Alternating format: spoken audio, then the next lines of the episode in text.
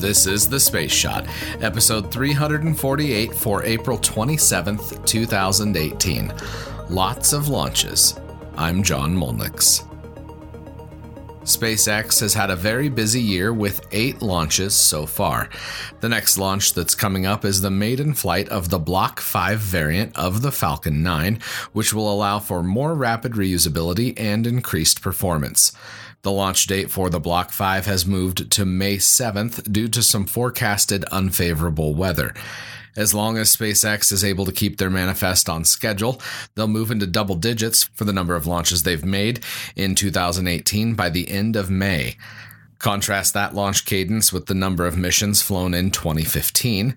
There were just seven successful ones for the entire year.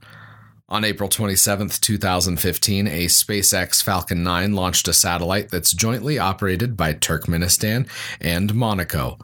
That launch was the fifth successful launch of 2015 for SpaceX. The loss of CRS 7 changed the cadence for the company as they had to perform an investigation into the loss of that vehicle. The pace of launches has increased dramatically over the last three years, hence the title of today's episode. Be on the lookout for more launches soon from SpaceX, the United Launch Alliance, Rocket Lab with their Electron rocket, and Orbital ATK with their upcoming Antares launch in May. There's also a Blue Origin flight coming up here soon, so be sure to watch on Facebook for links to those events. There's going to be launches from both coasts and three launch sites here in the United States Vandenberg Air Force Base in California, Wallops Island in Virginia, and Cape Canaveral Air Force Station, and also Kennedy Space Center. Since we're talking about launches today, I've got two more launch anniversaries to mention. The first one I want to talk about is Ariel 1, which launched late in the day on April 26, 1962. It was the first British satellite and the namesake of the Ariel program that started in the early 1960s. The launch vehicle was a Thor Delta rocket, a type of rocket that carried many older payloads into space. I've talked about Starfish Prime a few times before on the podcast, way back in episode 56. The Starfish Prime test took place in July of 1962, just months after the launch of Ariel 1. A Thor missile was launched into space where it detonated a 1.4 megaton nuclear warhead, which created an artificial aurora that was visible for thousands of miles. To put the explosive force of this test in perspective, the 1.4 megaton yield of this explosion was equal to roughly half of all the explosive power of the bombs dropped in World War II, including the nuclear bombs that were used against Japan.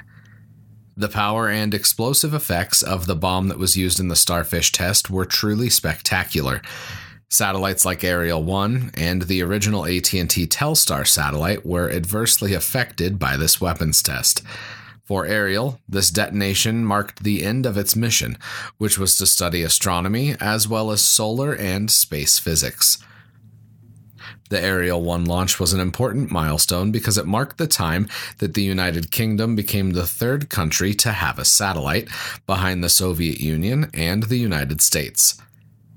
The last topic for today is the launch of Explorer 11. The spacecraft was meant to, quote, detect the sources of high energy gamma rays during its operational life. The Explorer program has included some genuinely fantastic missions over the past 60 years. I've talked about this program in more detail in numerous episodes, most recently number 316, so be sure to listen to it if you'd like to learn more. Tomorrow, we study Earth science with CALIPSO, look at a discovery mission, and learn about Tito. No, not Tito Jackson, but Dennis Tito. I hope all of you have a fantastic rest of your day. I appreciate each and every one of you that listen to the podcast every day. I'd be incredibly grateful if you could share the podcast with your friends and family. Tag one of them and let them know about your favorite episode. I'd also really appreciate it if you could venture into the Apple Podcasts app or your podcast app of choice and leave a review for the Space Shot. A steady stream of reviews helps ensure the Space Shot is more visible in the Apple Podcasts app. As always, the show notes have more information on today's episode. You can hit me up on Instagram and Twitter. Find me at John Mulnix. I'm always up to chat. You can also connect with me on Facebook. Just search the Space Shot or check out the links in the show notes and you'll find me. I'm John Mulnix, and I'll catch you on the flip side.